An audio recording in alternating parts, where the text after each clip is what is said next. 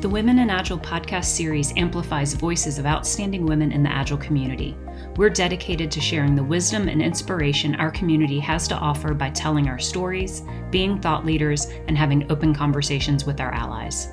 This series is brought to you in partnership from the Women in Agile organization and scrum.org. Hello, and welcome to another episode of the Women in Agile podcast. I'm your host, Leslie Morse, and in this episode, you get to hear from Renee Craven. She's going to be one of the new hosts for the Women in Agile podcast, and we're excited to have her joining the team. In my conversation with her, we explore multiple dimensions of authenticity, what it means to find your own authenticity, and how authenticity is important in building agile organizations. Before you listen to the episode, here's just a touch more about Renee. She's a certified coach and Scrum professional with over 12 years of experience coaching organizations and their teams through their transformation to an agile mindset. She enjoys building delivery teams that can self organize to achieve commitments and hold themselves accountable for all outcomes. Renee balances her coaching work with her own Pilates studio in Brisbane, Australia. We hope you enjoy this episode. Thanks for tuning in. Hello, Renee. Hi, Leslie. How are you? I am well. How are you? I'm good, thank you. It's um, quite late at night here in Brisbane, in Australia. I know it's quite early yes. for you in the morning. Yes, um, it is. It is. We'll see how we go. Yes, I think it'll be uh, our topic today is going to be authenticity. So we will get to work with the authenticity of our energy and the way our brains are functioning. So maybe we'll get a little case study and like showing up in whatever's present for you today. Yep, sounds good. I love that. Well, I, I, really appreciate you making time to, to join me for this conversation, just to help our guests get to know our guests, our listeners. You're our guest today. See, there goes our brain, not serving us quite well so far. Um, but to help them get to know you a little bit better, share your story about uh, your journey to agility and finding agile and kind of what got you to where you are today. Um, I discovered, um, well, I was thrown into, let's say that, um, Agile in 2010. Um, I was, I, I, I, did IT at uni. I came out as a software developer. Um, and I, you know, that was my grad job as being a software developer in a team. And I did that for, a, you know, a number of years. And then in 2010, I, the organization I was working for decided that um, they were going to go agile. And my boss at the time said to me, because um, at that time I was actually in the BA team, being I tried my tried my stuff at uh, tried my had a go at being a BA. Um, and he said to me, "I want you to be the agile BA in that in the pilot team." I'm like, oh, "What is that? I don't. I have no idea what that is." So it was a little bit of a steep learning curve. Um, working in that pilot team, we sort of became the um, model team, I guess, for the rest of the organization when we scaled. Um, we learned a lot from that team. Um, they had a lot of freedom. We had a lot of freedom as well, which was, um, I've never seen that again, actually, when I think about it. And it helped us immensely when we were learning and, and figuring out what Agile meant for that particular organization. Anyway, that was a sidebar. Um, I was going to say, and it also may have set a fault expectation of freedom because we know not in reality, not all agile teams have that privilege. Yeah, yeah, yeah. Um, and then I ended up becoming the scrum master of that team. The scrum master um, departed the organization, and then they just uh, nominated me to be scrum master. And again, I didn't really know what that was apart from observing the other person who had been doing the scrum master role um, so again, another steep learning curve, but I did find that that servant leadership kind of um, mindset of a scrum master uh, fit quite well with how I yeah. am, how how I behave, and the things that I value, and how I like teams to work together and things like that. So um, yeah, it was 20, 2010, and then I. Um, moved into consulting um, in 2014, and that helped me to uh, experience different organizations, different industries, um, you know, just broaden my knowledge uh, in all things how organizations work, but also how they they were using uh, agile or how they were trying to use agile. Um, and that's really when I started to branch out into coaching. Um, and uh, yeah, so today, fast forward, what, 11, 12 years, I'm uh, coaching organizations um, when it comes to agility, um, both the team level and the leadership level as well. Um, I run quite a few, you know, training courses. I found a love of training, teaching as well. Um, so there's coaching there's there. The, Sorry. I would say for for me, it's the energy of seeing the light bulb come on for a learner in the classroom. That's like it, the adrenaline rush and like the joy I get from that. Yeah. And you're, I, I see you nodding. Like, yeah. is it that's the same? Yeah, yeah, yeah, definitely, definitely. Yeah. Um, so yeah, there's coaching and then there's teaching and then mm-hmm. uh, 2020, yes, 2020, yes. I started my um, Pilates instructor course. Um, so today I coach, I train, and I instruct people in Pilates. So I have a studio uh, here at home, and I have private clients, and I have um, you know group classes and online classes and things like that.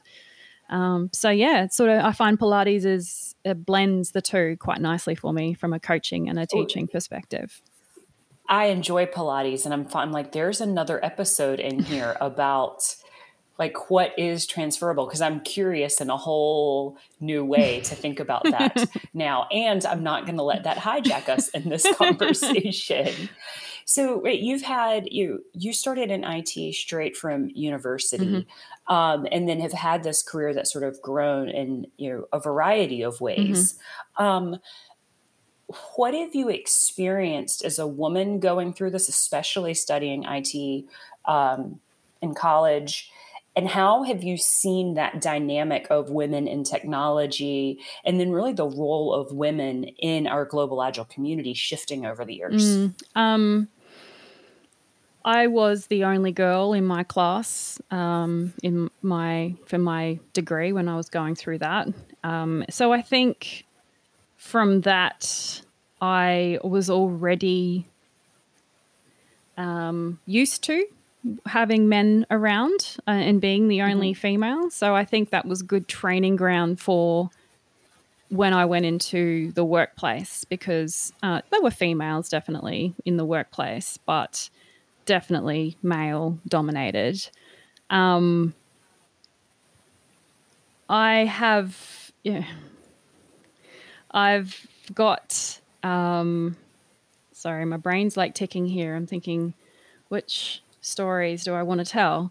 Um, That's a fun problem to have. Yeah, yes, yes. I, have always, I've never really let the whole um, being the only girl in the room hold me back or stop me from doing things. Um, sometimes it definitely gets you down. I wouldn't. I don't want to pretend that I've I'm you know got this armor that nothing um, can dent it, but it's definitely um, you know, I've never, I think it's just that practice from uni and growing up with a brother as well. I think it's probably prepped me for working in a male dominated field. Um, when it came comes to agile, I there's you know the organizations that I've been that I've helped over the years. There's definitely uh, a bit more of a balance these days when it comes to the female male um, balance. But um, I'd have to say a lot of the it's the agile industry is still this is in Australia is still quite male dominated. There's there's it's still very male he- heavy. Um, and yeah, I don't really I don't really know why that is it's a place to get curious because mm. I know there's quite a number of you know very active women in agile you know local groups down there and so the buzz is happening but you know shifting that in the in the workplaces can also be a, a long a long tail effect yeah definitely Um, if you take, if I think about it, my the Women in Agile group we've got running here in Brisbane, which you know we kicked off in 2016, I think. Um, it it's been a hard slog. It's definitely been a hard mm. slog to try and keep um, the the women engaged and trying to there's people that are and trying to get the same people coming back all the time as well. We've always yeah. got new ladies coming along to hear about this agile thing or the topic that we're talking about, but um, it's really it has been difficult to get those people who are, I guess you could class as the experts in Brisbane or experts mm-hmm. in in Australia along to those events, and I don't again, I don't really know why that is. And it, it is a little bit disappointing because it's a, a, beautiful opportunity to share your knowledge, share your wisdom, and to help those who are curious to want they want to be in this field they're the ones coming up the the ranks i guess you could think of it yeah. like that um, and that's one of the big reasons why i i continue to facilitate that group is to just to feed that that hunger for knowledge mm-hmm. about what this agile thing is. And i want to be one of the i want to be like you when i grow up. How do i get there? What do i need to do? Yeah. um, so yeah it's a it's a really hard slog. And um, i don't know if that's just an australian thing or uh, it could be covid related as well um, yeah, well, the, there's the the fatigue, mm-hmm. especially of you know it, it, what I hear talking to most local leaders is that the benefit of the virtual work that was forced upon us is that you know we in some ways became one global community. So it's like it's not like oh I'm only going to the local meetup that's you know 20 minutes across town, but like I can attend the one if I want to wake up at a strange hour that's happening in mm. Sydney mm. or Taiwan or Paris or whatever. And so that promiscuity amongst groups was an in, influx of energy. But I, you know, I think we're all, you know, very much in a virtual meeting fatigue. Mm. And if you've been on Zoom all day, the last thing you want to do is necessarily dial into another one. Yeah. So I do, and then you know, do I am I ready to go to you know local user groups in person am i not like that reality yeah. is yep. you know a thing so I, I, definitely think that that can be part of what's going on mm. and then i think you know, we've all read the articles around the impact of the global pandemic on women in the workforce because as childcare was unstably available at best you know daycares and schools closing and shutting you know who's at home with the kids um, and then that ability to re-enter the workforce has just been like a whole a whole nother hit mm. there there is something in what you're talking about though renee that i want to pull on in relation to the conversation on authenticity mm-hmm. um, and really how you use your authenticity for a power of leadership right? Like power in a bad way but power in a servant leader sort of way. Is as a woman who was growing up most with mostly men around i'm guessing there was a lack of women that could be leaders that are role models and mentors. And, and i'm asking this because i've talked to it with other guests. Mm. did you find yourself emulating more you know testosterone based leadership qualities and how you saw the men that you admired as leaders mimicking them? Or did, were you able to sort of find your own authentic leadership from the beginning? What was that journey like for you? Wow that's a really really interesting question. Um like growing up i still had i was always surrounded my, by my girlfriends um, and i'm still to this day best friends with quite a number of them see them regularly um, and some of them have turned into you know, leaders in their own fields. Um, and it's interesting when I think about my group of friends, we are all pretty tough females.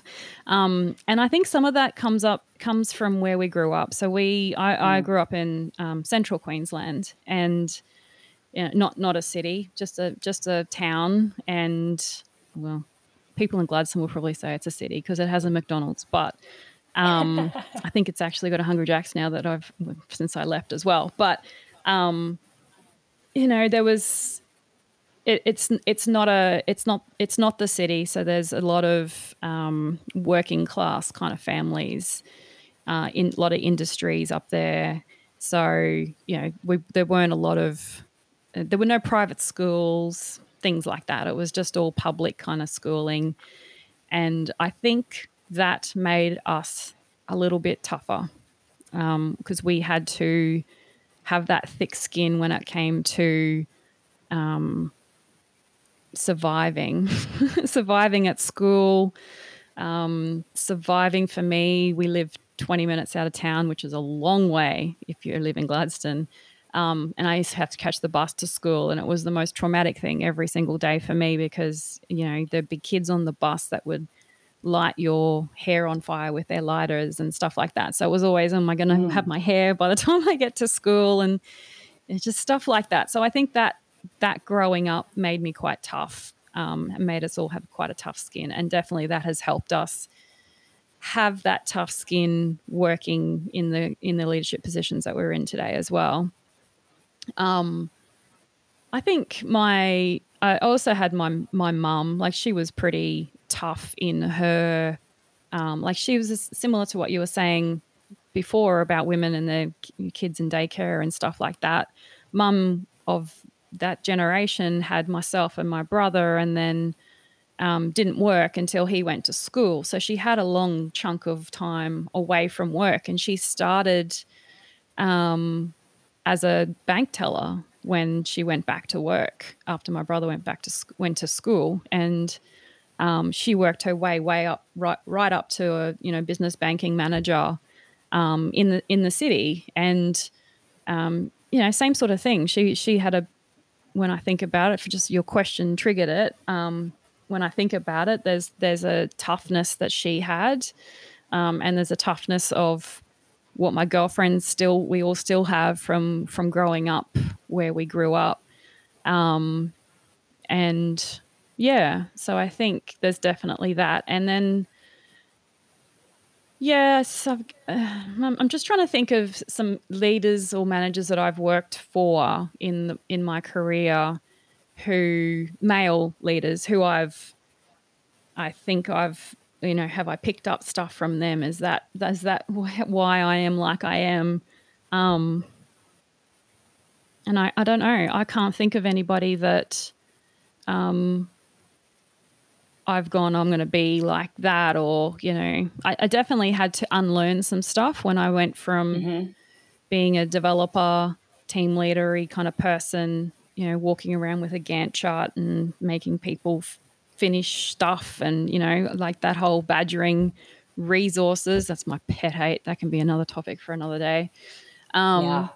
calling humans resources drives me crazy. Um, but you know, I had to shift from that kind of mindset to the the servant leader kind of mindset of like, mm, well, the team have put this plan together, and the team are gonna see how they go, and I'll I'll help them see that there's something going wrong if if it doesn't happen. But um, yeah, there was definitely a shift there. Um, mm, interesting. Yeah, it's like one. I can see I can see the reflection on your face, and it's like, and it it's part of my story of you know authentic leadership and that you know there were definitely great women role models around me but i wouldn't say growing up i had many role models that had that like worked in corporate you know kind of using quotation fingers because mm. um, it, it wasn't the sort of you know my mother was a teacher my father was a chef mm. like it was just not the same world yeah. um, and we are products of the environments we grow up in. And so you for me, it was like an early male leader that he was a mentor in an incubator where I had a startup. And there was something about his authenticity and charisma and his balance of being a clear and effective communicator that was clearly like the smartest person in the room, but how he never made you feel like he was the smartest person in the room. Mm. Um, and the way he interwove like lightness and humor into what he did. Like Joel Stevenson still is like one of my favorite people on the planet. Like, you know, in, in that era of my life where I got to spend time with him was so formative for me, not only as a business per- person, but just a a young professional. Mm. And it's only now that I can really think back towards how that was an inspiration mm. for who who I seek to be. But I do think the bigger the organization I got into, the more it was like I saw the game the guys were yeah. playing. Yeah. And I tried to play that game too and finding that like this doesn't feel like I'm in integrity with who I want to be and coming to terms with that. Yeah. So when as you think about right as leaders, we've got to, especially in agile enterprises, we've got that obligation to be removing organizational impediments, creating that right environment where motivated people can self manage towards the creating the solutions that we need for the future. Mm. Right. And that takes all different kinds of leadership. There is not one leadership play that makes that there. So I think our authenticity serves us. So, how like how do you even define what authenticity means to you and why it's important for curating agile organizations? Uh, authenticity for me is just being real not um, not pretending to be something that you're not. You know if you if you're scared or anxious or whatever just being owning it um, and and sharing it and working through it with whoever is the right person at the right time. Um, and I think it's, you know, as you were saying, as you were talking about um, the teams, we're trying to, you know, we want to, we motiv- want to want to motivate the teams to deliver and to work better together and to communicate and collaborate and all of those sorts of things. And um, there's you know, I think an anti pattern of leadership is the of agile leadership, I should say, is that we we're saying these they're saying these things how they want their teams to work, um, but they're not the leaders themselves aren't aren't changing their own behaviors or mm-hmm. the way that they're, they're still thinking in that you know that fixed kind of mindset of you know I know I said I want it by this date or whatever it is, um, but at the same next breath they'll go you need to communicate more as a team or you know what's your you know those, those sorts of things. It's it's that it's that shift in leadership that needs to happen um, for uh, teams to be able to to deliver to I'm not making any sense am I? I'm completely lost no no you're abs- yeah you're you're train of thought. I am following you completely. Oh awesome. Excellent. Excellent. That's good in the shift i think is important. There's um i actually think it's really important to the idea of authenticity um, especially as we as women are coming into our own in the type of leader we want to be. Uh, it, definitely if you're working in an organization that's moving into agile ways of working and a new style of leaderships um, going on here. And I'm on the risk of rambling because there's two things that I want to share with you um, and I guess our, our, listeners, right? That I think are pertinent to this idea. So um, the first is really becoming a true agile leader it is not like a horizontal development thing right when you think about horizontal development from an adult developmental perspective, like acquisition of new skills. Mm. Really coming into your own as an agile leader is a vertical development mm. journey, mm. right? It is the expansion of our consciousness, the way we make sense of the world around us, the way we slow down our thinking to understand how and why we make the mm-hmm. decisions mm-hmm. that we do, being more intentional about how we show up, like all those things. And adult developmental stuff, like you don't do that when you go to a two day class over a weekend. No. They do. It, that is a like four to six year mm-hmm. journey mm-hmm. of really doing hard work, whether sometimes consciously or unconsciously, yeah. right? Depending on the environment and the people we're surrounded with, of really shifting. And that, but then all of a sudden, one day, you've kind of upgraded your internal operating system. And these things you are cognitively aware of that you've learned about over the years, like these apps, they just come online and they start working. Mm. And then, like, you're suddenly this different sort of leader or person at work that you hadn't been before. So I think there's the patience and the tolerance for this multi year cycle. Yeah. Of really coming into your own yeah. as an agile leader. And then the second piece of it is this idea that people dream you up to be something. Mm right? And they've got a version of you in their head that they are expecting. And we are always having to fight the authenticity gap of like, what is it this systemically the org dreams me up to be or maybe my boss or maybe my colleagues or my team members and how do i fit those expectations versus what i want for myself and then as we evolve as leaders and who we actually are changes they are still dreaming you up to be the prior version of yourself yeah.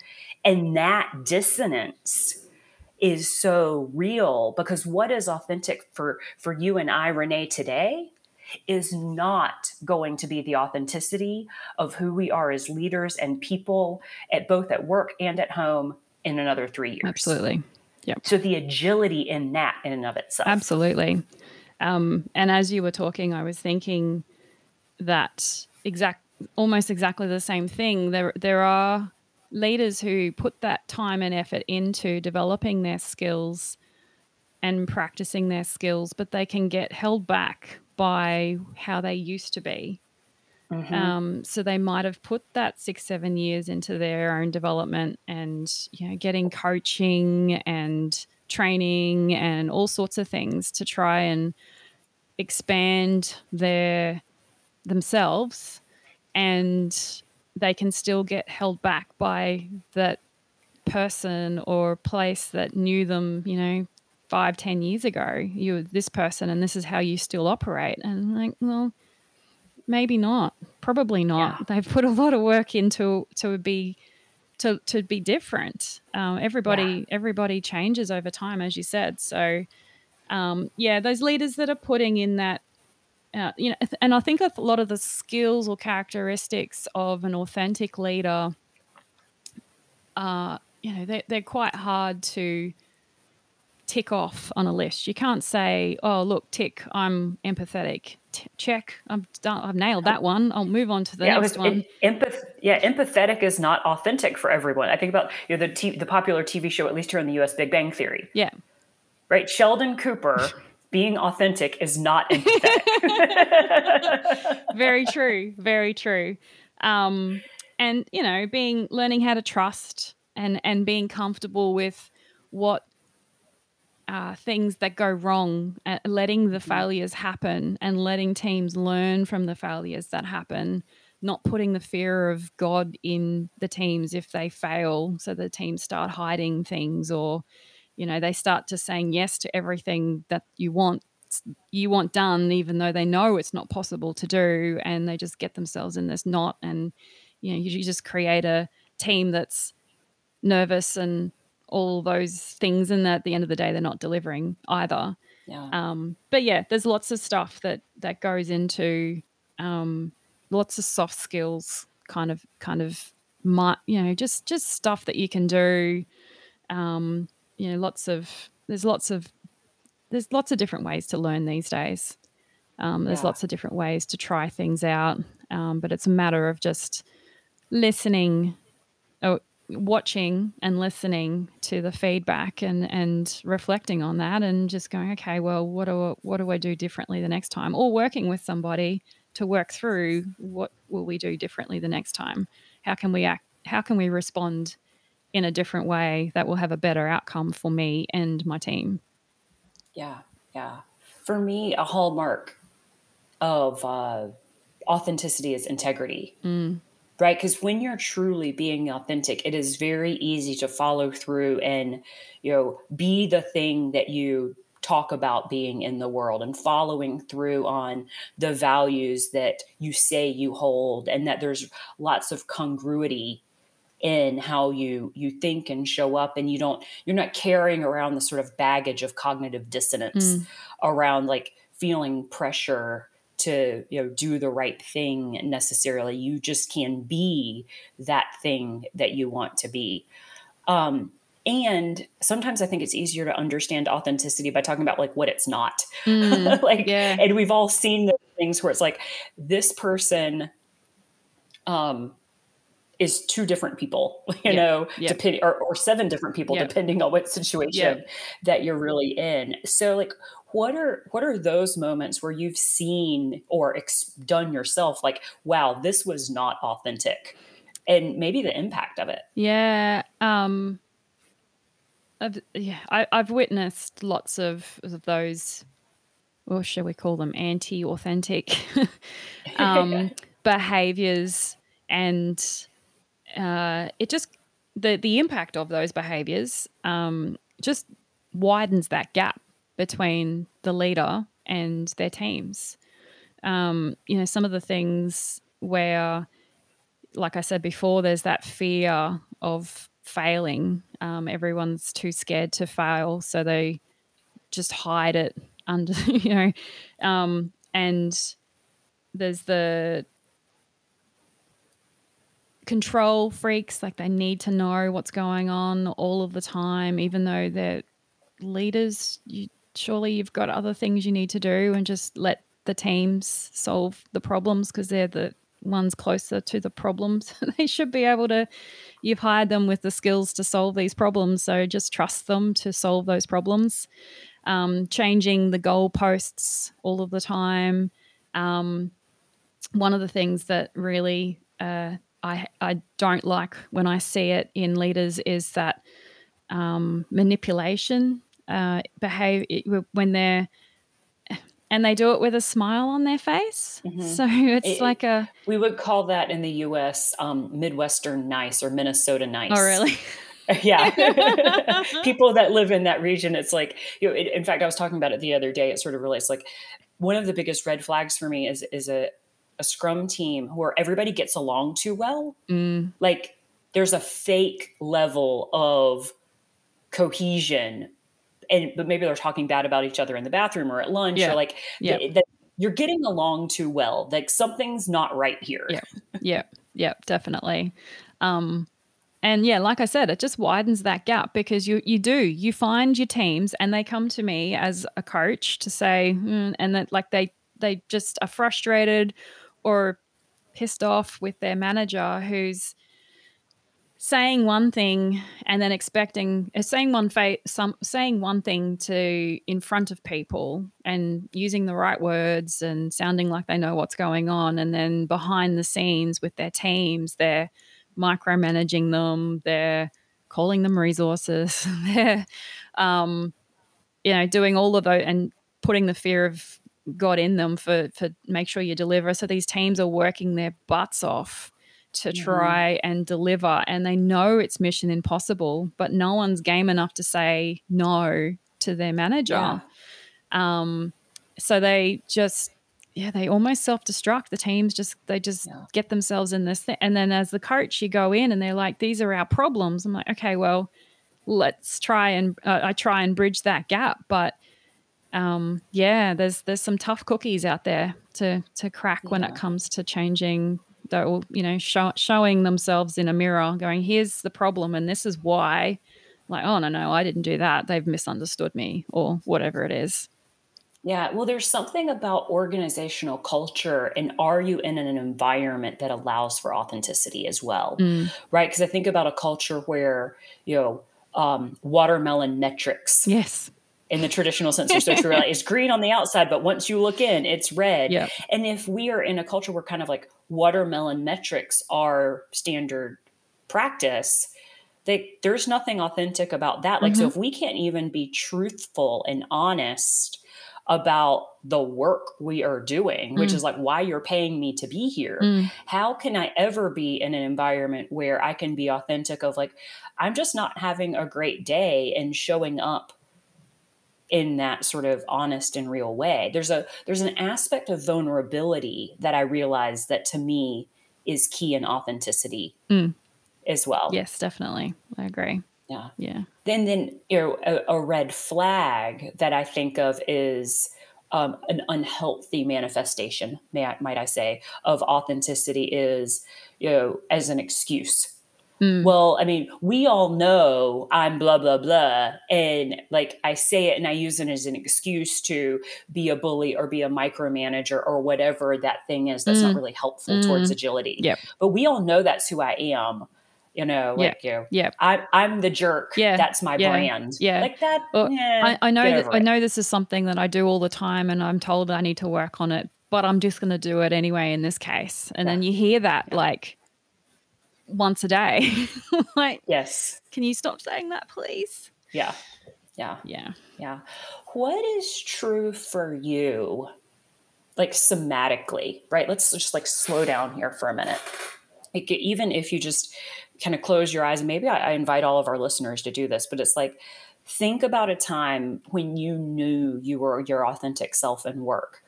What does it feel like on the inside? Where does that show up? In your body?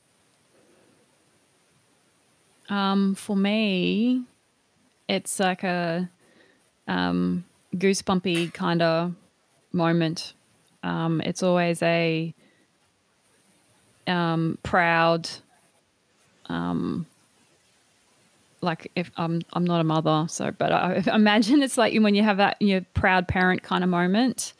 Um, I I get the goosebumps and mm. and that's that that's how it shows up for me and that's whether it's in a an organization or a team you know as their coach or um, as an individual when I'm doing you know one-on-one coaching or even in the classroom when I'm when I'm teaching or my Pilates clients when I see them do things that they haven't been able to do before and they're finally yeah. you know we're, we're we're getting there we're building those foundations and um, now now things are happening. Um, so there's always the you know goosebumps, and I'll do a little you know happy dance, clappy yay mm-hmm. yay thing.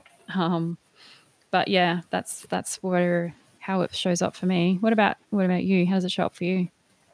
Um, it's uh, you, you know uh, when you see those golden retrievers and they're wagging their tail so much it's like wagging their body yeah. or like you know like my feet just like start this little bouncy thing like it's almost this like overexcited five year old yeah.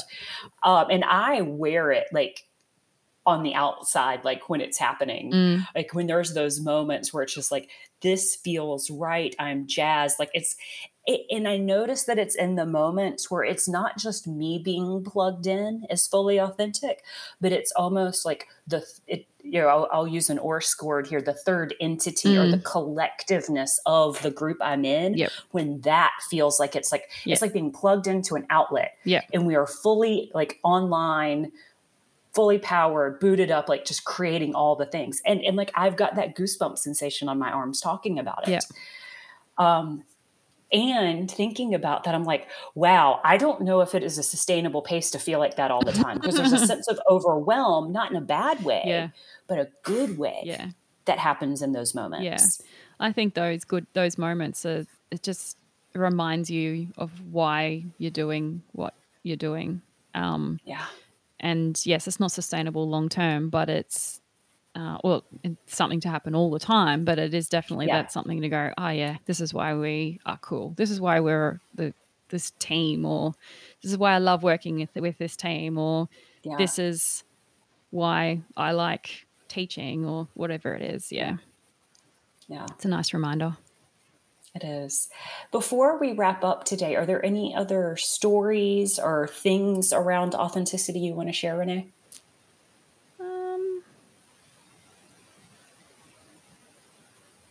No.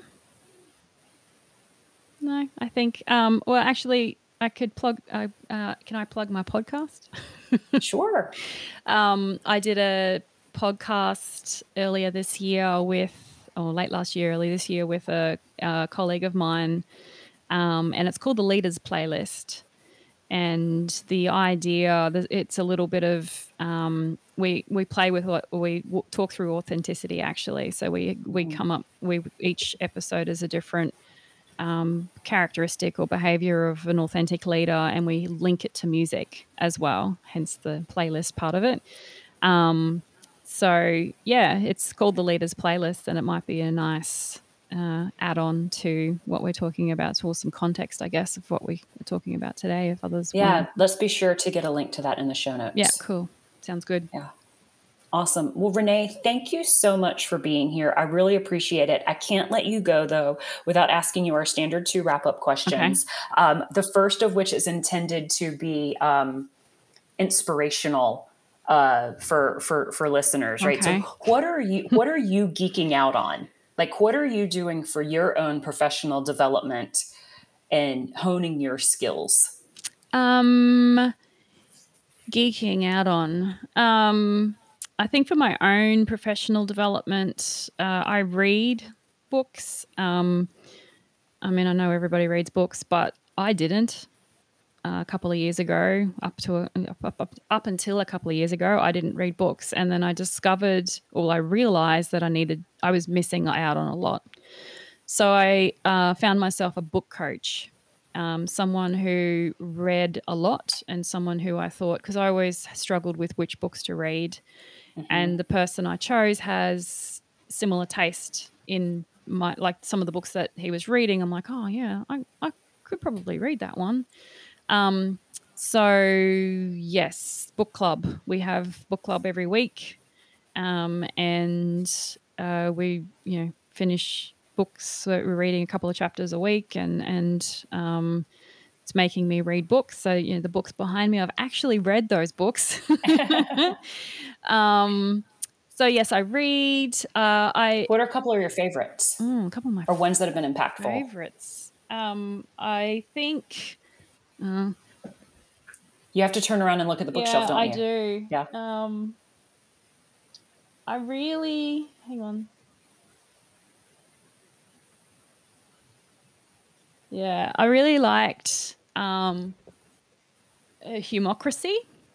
Mm-hmm. Um, someone uh, I talk I, I went to someone recommended that one and I really liked that one mainly because of how of the stories that were in it. There were a lot of repeated stories that you read in a lot of books, but there were also some good ones and um, how organizations could work if um, people were allowed to be people. um, and I really liked I really like my Brené books as well. Brené yeah. Brown. Um, I liked Dare to Lead, but I really loved um, what's the what's the Rising Strong? I'm trying to find what's the other one? Oh, Daring Greatly. Mm. I think I've lent it to someone. I need to create a library book system, you know, like the old school cards yeah, in like, my library book because I, I, lend them out to people and then I forget who I've lent them to and then it's like where's yeah. that book and I'm like oh I think I lent yeah. it to someone but I can't remember who or when I'll, I'll, I'll put one that you maybe uh, bring up with your book coach and see if it falls into your wheelhouse love is just damn good business oh yeah it's I've one of the newer ones from Steve Farber yep yep I loved that one yep. Um, the book we're reading at the moment is Training from the Back of the Room. Mm um, by Sharon Bowman because I'm doing a training course on how to currently doing so professional development. I'm currently doing a training course on how to do on training from the back of the room, the online version. Mm-hmm. So they've converted the the exercises in the book to um, online versions of those exercises. Yeah. So um, that's been excellent. I've thoroughly enjoyed that training, mainly because the techniques that we're being taught in how to design classes and how to get learning cemented in students' brains uh, is actually happening for me as well as a, as a student on the course. I'm like, oh my yeah. God, I remember that because I drew a picture of a shoe that didn't look like a shoe. Um, anyway, um, I, I, I, can recommend that class as well. I took it last year. All right. Yep. And I was like, I kind of thought like, oh, I'm too good for this. Like I've been training and doing mm, training mm. stuff for mm. like all these years. Mm. But it was so wonderful not only to reconnect with some fundamentals, but really just like, of course, like yeah. adult developmental concepts and all these things that they do a great job of packaging wisdom in that course. Yeah, they do. Yeah, that, that was the same as you. I'm like, oh, this is, I'm not going to, I'm like, oh, duh. Damn, yeah, man. yeah. Yes. Um, and that is an aspect, Renee, of authentic leadership. Mm. Right? Admitting those, oh, duh moments. Because yep. sometimes we just, just because we know better doesn't mean we do better. Yeah. Yeah. Right. So I find fault in that Maya Angelou quote. Yeah. Um, and and admitting that in those moments is authentic leadership so yeah. thank you for that yeah um, the other stuff i do like i i i try and do a, a decent training course like a professional development training course uh, once a year at least. Um, and so yeah last year i did uh, coaching organizational coaching one and, and hopefully i'll do another coaching flavored just to keep everything sort of you know keep keep learning new and different ways of yeah. doing the same. You know coaching is a massive umbrella. Training yeah. is um, learning is a massive umbrella. Yeah um, for sure.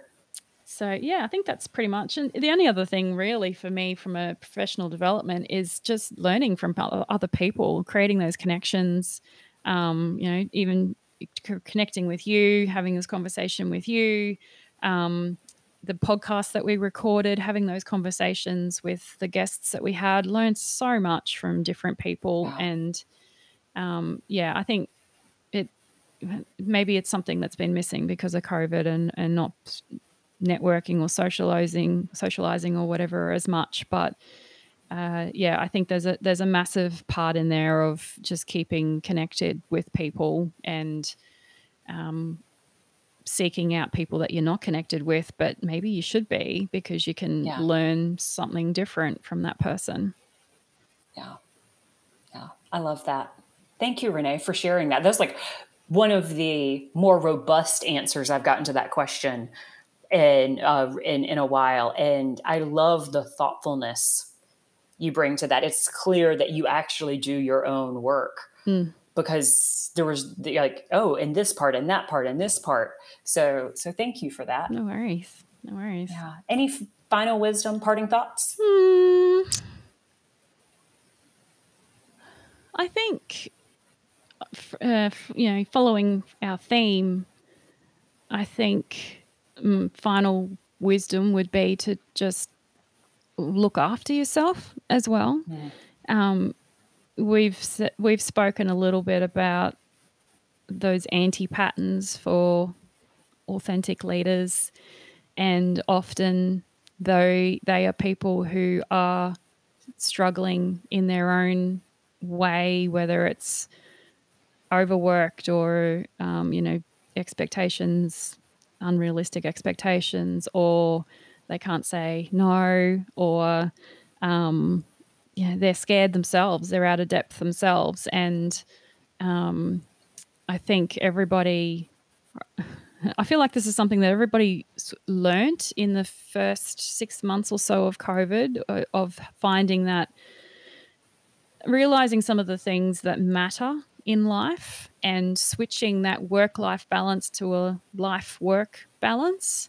Mm-hmm. And I feel like that's been forgotten or definitely unwound in the last two years, 18 months of COVID, as people have gone back to normal life, as things have started to go back to, you know, open, um, all of that sort of stuff. It's uh, people have just reverted back to those, those behaviors that we used to think was normal before COVID existed. So um, I think it is, there's that part to really just look everyone to look after themselves have that mm-hmm. time remember think about what you learnt about yourself and what you needed for your own well-being um, and try and get back to that or get some sort of flavor of that whether it's taking five minutes to sit and out in the sun or if it's ever sunny um, or you know walk out to your mailbox and get some mail or whatever it is, just to have that yeah. that break um, and and not